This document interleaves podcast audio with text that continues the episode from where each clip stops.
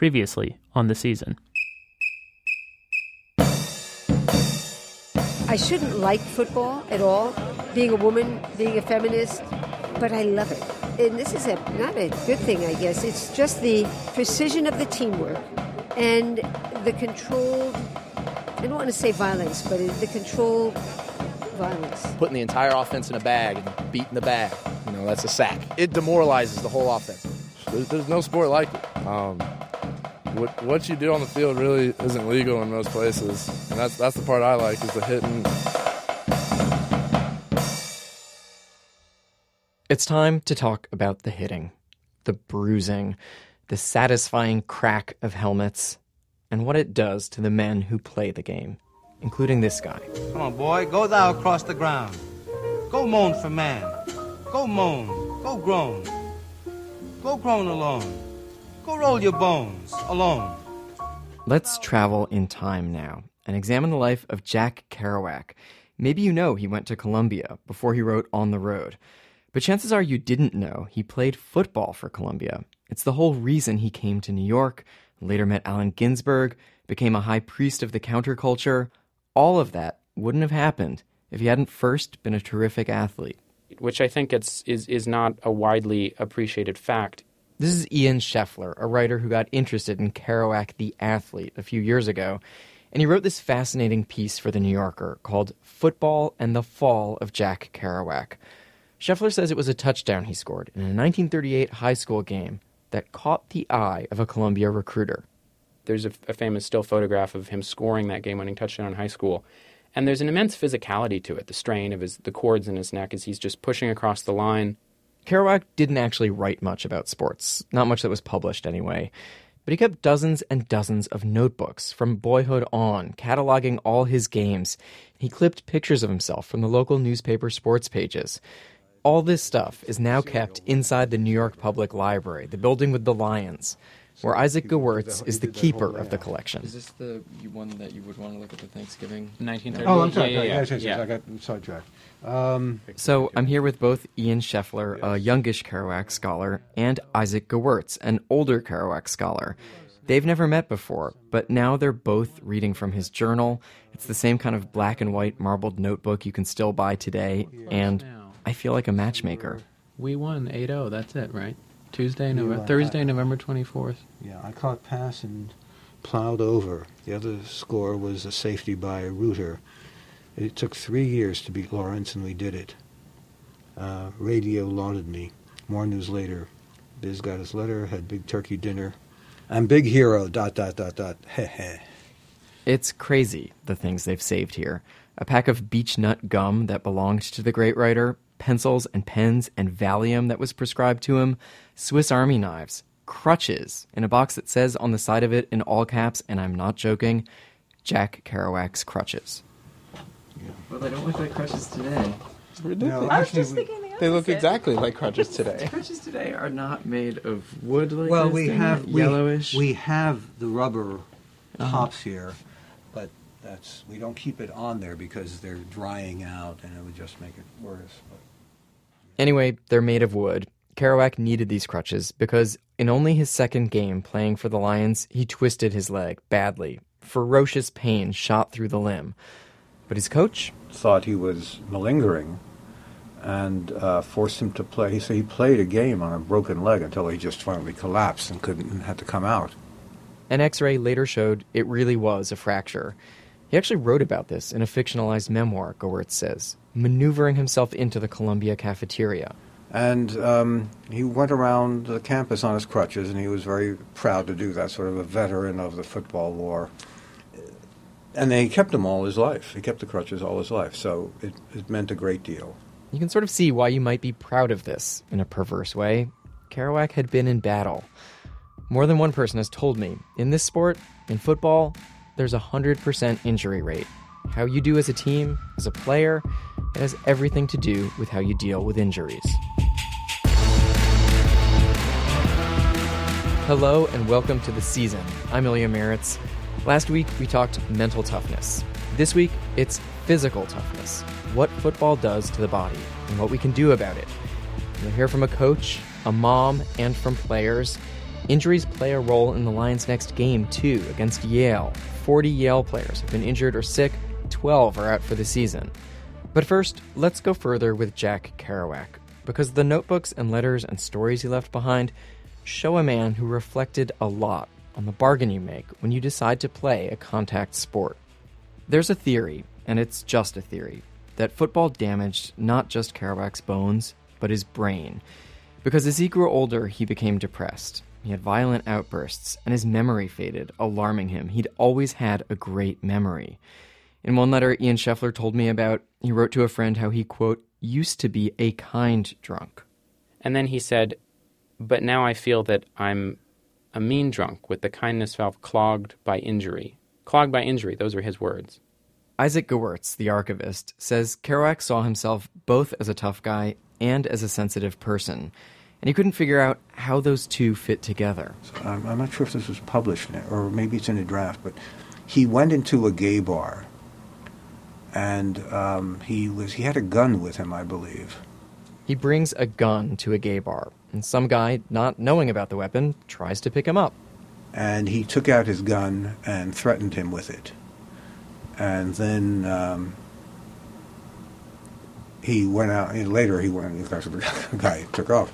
But then he later went outside, uh, and you know, and he couldn't. Under, he said, "Well, why did I do that?" Kerouac couldn't answer that question, but science now shows that playing football can damage the brain. Today, the illness associated with concussions is known as chronic traumatic encephalopathy. Maybe Jack Kerouac had it. But it also has to be said, Kerouac lived hard. Years after he quit the Lions and dropped out of Columbia, he got into bar fights, a car accident, drinking, drugs. Nevertheless, Scheffler says, Despite the fact that we can't say anything conclusive, his profile, meaning his history of head trauma and the symptoms he experienced later in life, are they, they, they so clearly match the profiles of the people who have been found to have had CTE postmortem, such as Junior Seau, such as Andre Waters. Those are two NFL players whose brains have been examined by researchers. That, as Robert Cantu, uh, who's one of the leaders of this Boston University team, said to me, it seems quite likely that head trauma did contribute in some way to his decline. Jack Kerouac died at age 47 of an abdominal hemorrhage. We will never know whether this theory has any truth to it, because you'd have to autopsy Kerouac's brain, and his brain has not been preserved. Outside of the library, I asked Scheffler how knowing all this, or speculating on it, changes how we see the man.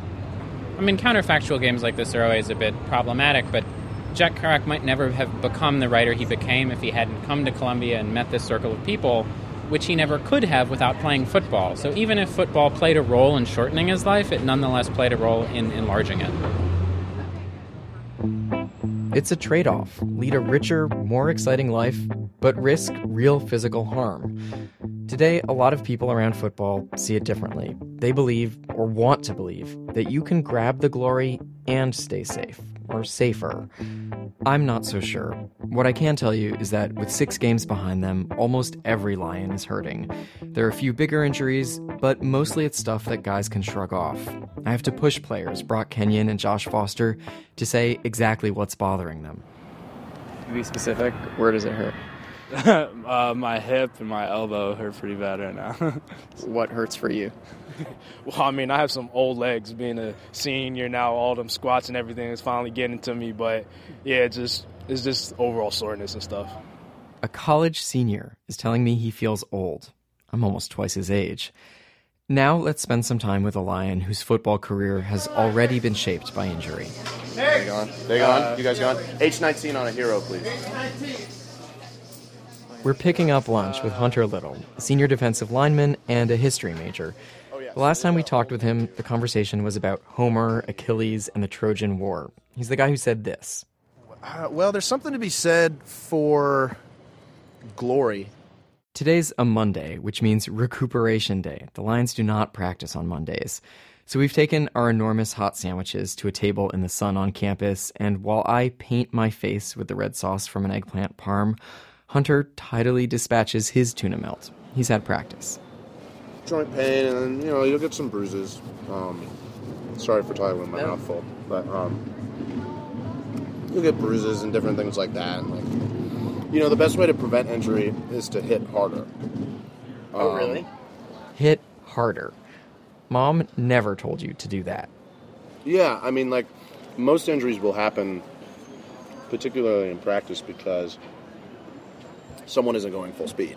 Someone isn't doing the drill to the right tempo, or someone isn't, you know, they're kind of taking the play off, or they're half-assing it, or whatever they're doing, and so that's when you get hurt, is when you're not, you know, moving at 100 miles per hour. So Hunter has this big grin that can turn diabolical when he's talking about harassing the other team's quarterback.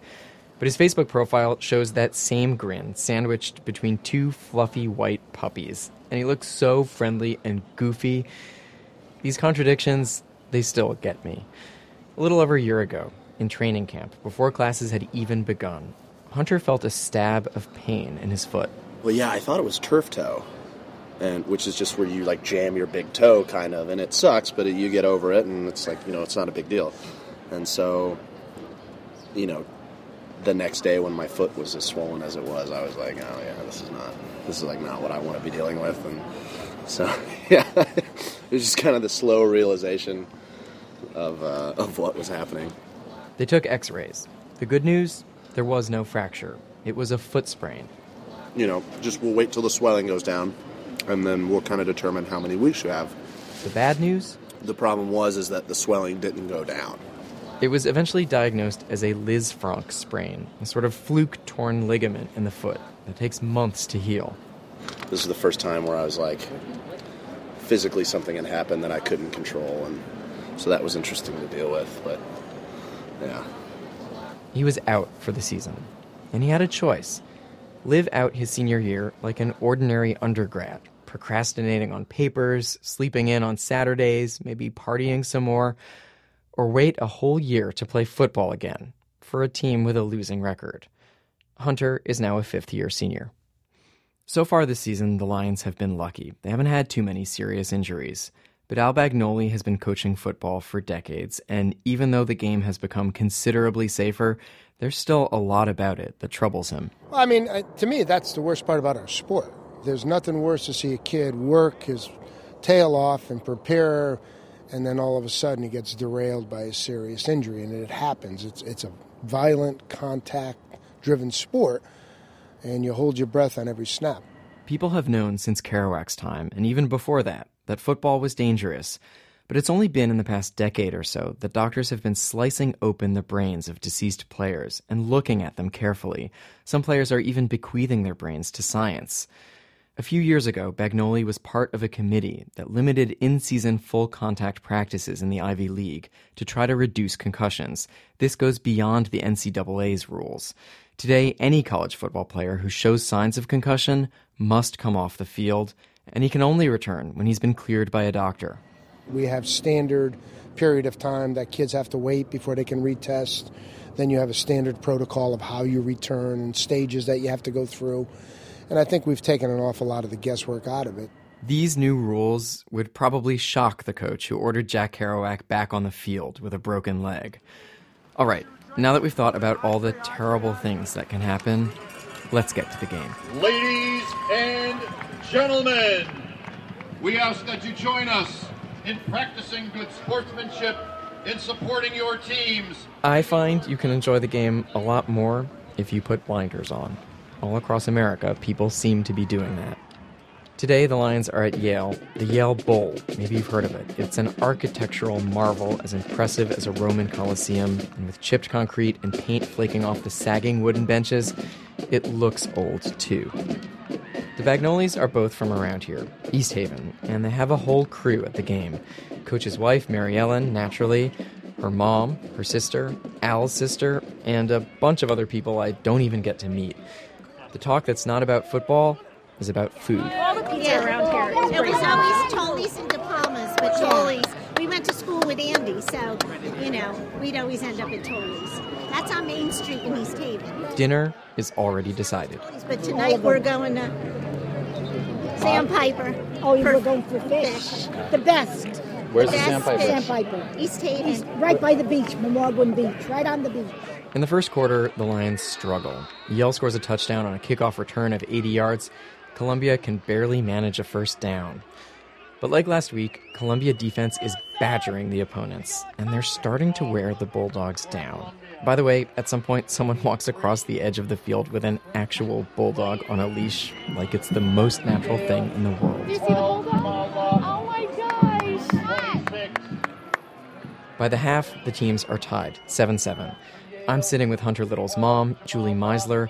She's missed only one game in four or five years. She flies up from Knoxville to be here, and she has only two positions on the edge of her seat or standing up cheering.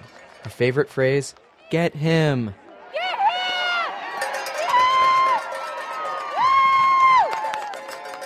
Hunter told me earlier he can hear his mom from on the field. He can pick up her voice out of the crowd. This would bug the hell out of me if my mom did something like this. Hunter doesn't seem to mind. But here's a worrying sight Hunter on an exercise bike. Now, kickers will use the bikes to stay warm between plays, but other players usually use them when they're hurting. I've never seen him do that before, so maybe just was feeling tight. Have you seen Have you seen him get injured? One time that he did was at the Princeton game when he injured his back and he went to the ground and I actually got up and started to go down to the field and, and my husband's like, you know, where are you going? I mean, it's not like you can do anything. And Hunter actually said to me afterwards that all he could think about was I have to get up because of my mom. And so I told him, don't ever think that. If you have to stay down, stay down. But it was just a, he had pulled his back a little bit, so it wasn't serious. Um, but that's always a horrible fear for all parents whose son is out there on the football field. When you're watching the game, your attention is generally on the rectangle and what's happening inside. But all around it, there are medical professionals who are prepared for every possibility. Here are the things Jim Gossett, Columbia's director for sports medicine, carries with him on his belt at all times, at games, at practices. I carry an air pump to fill the bladders in the helmets. Helmets now have airbags, and sometimes they deflate. I carry uh, bandaging equipment like gauze and coverlet, band aid type items. I carry glucose. This is for the diabetics on the team. I carry a special release tool because on the helmet face mask there's a pin that needs to be pushed. So, in case someone would go into respiratory arrest or cardiac arrest and we would have to start CPR, we pop the face mask so we can get access to the, the mouth and, and nose. He also carries a few over the counter medications like acetaminophen and ibuprofen. a little bit of skin lube because they'll get a little abrasions or, or some chafing that you want to cover up, and a pair of scissors and athletic tape to wrap everything up. Beside the stadium at every game, there's an ambulance on standby. On the sidelines, there's a mobile treatment cart. Gossett calls it an examination table on wheels, containing a defibrillator, vacuum splints, cervical spine trauma equipment. There are so many ways to get hurt playing football, or never mind playing, just practicing football with your own teammates. And again, I mean, keep in mind, you're dealing with a little over 100 players at most times on the field but we also have staff and coaches. So, you know, who's to say one of them might not have an issue? They might get hit by a, another player, you know, mixed up in a drill. They could have, you know, cardiac issues. It's weird because players' medical records are confidential and Columbia guards their privacy. And yet, if anything happens here, thousands of people will be watching. Good job! Good job! In the third quarter, Hunter is back in the mix, and the Lions look strong. The Columbia defenders sack Yale's quarterbacks five times in the second half. At the top of the fourth quarter, it's tight. Columbia 10, Yale 7. The Lions have the ball at the Yale 13 yard line, and it's a fourth down. Time to attempt a field goal. And as you'd expect, the Lions send out junior kicker Cameron Niziolek. But what Columbia does next surprises everyone. Play clock is down to five, down to four, two, Niziolek does not attempt the kick. It's a fake. The ball is tossed to Niziolek, and he carries it up the side of the field into Yale's end zone. Easy. With the touchdown, and Columbia goes in front 16 to 7. Are you kidding me? That one's stunning everybody, and you can hear the oohs and ahs of the crowd here at the Yale Bowl. This is Niziolek's first touchdown ever. He's a kicker, after all.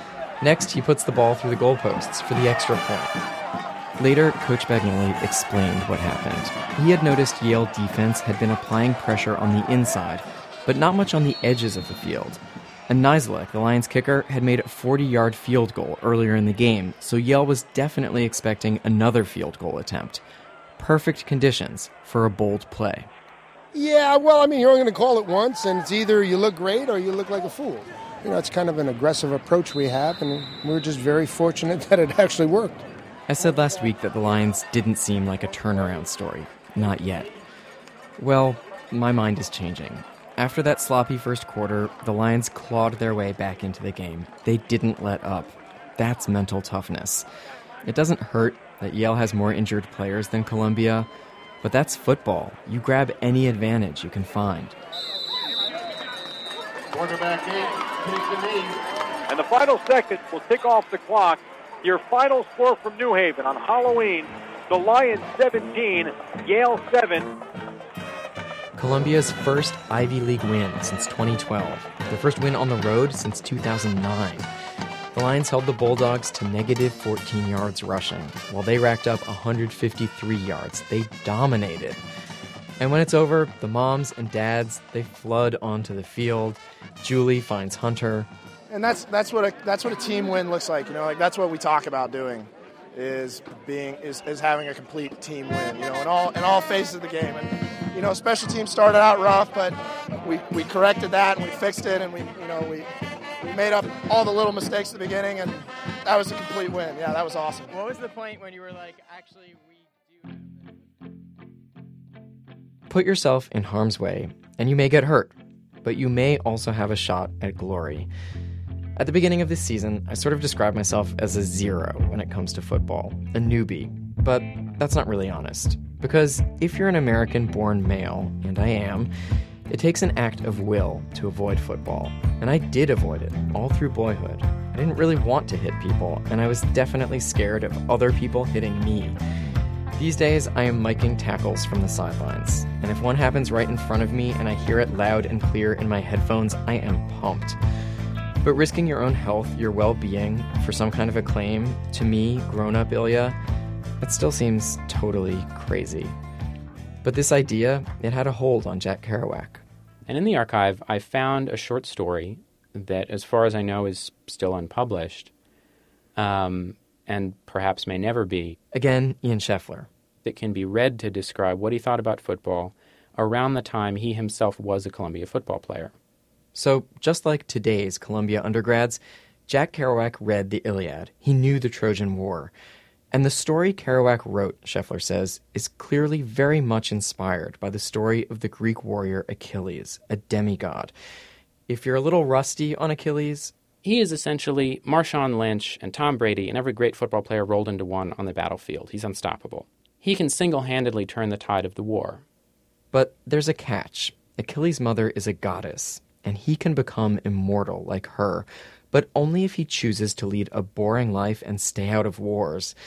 The thing is, he's good with bows and arrows and spears, so battle is tempting.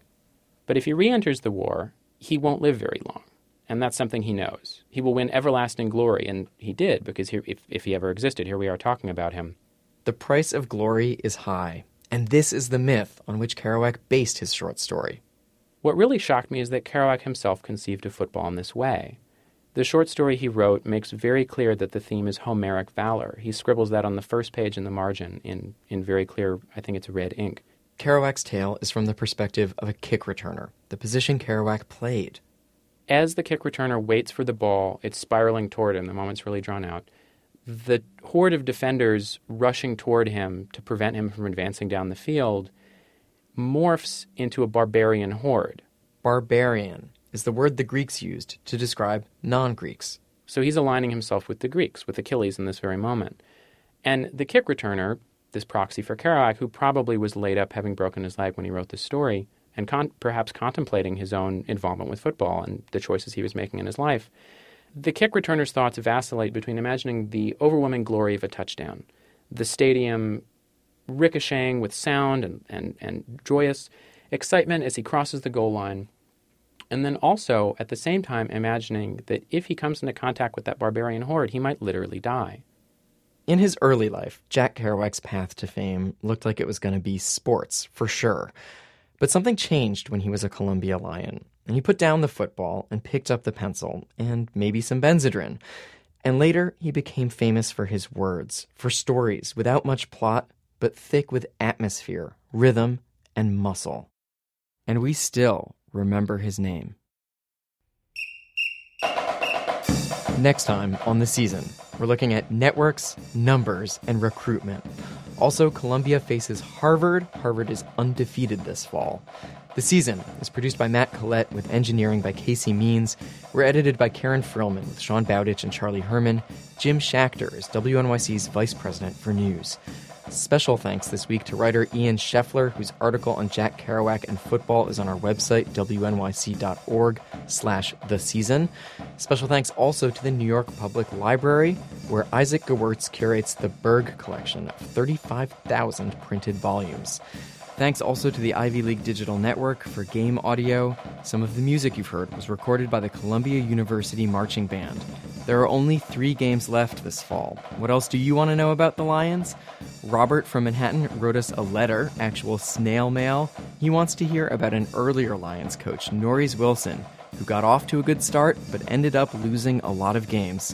What happened to destroy Wilson's progress, he writes. By the way, Norris Wilson is now running backs coach at Rutgers. Please send us your ideas. The email is theseason at wnyc.org.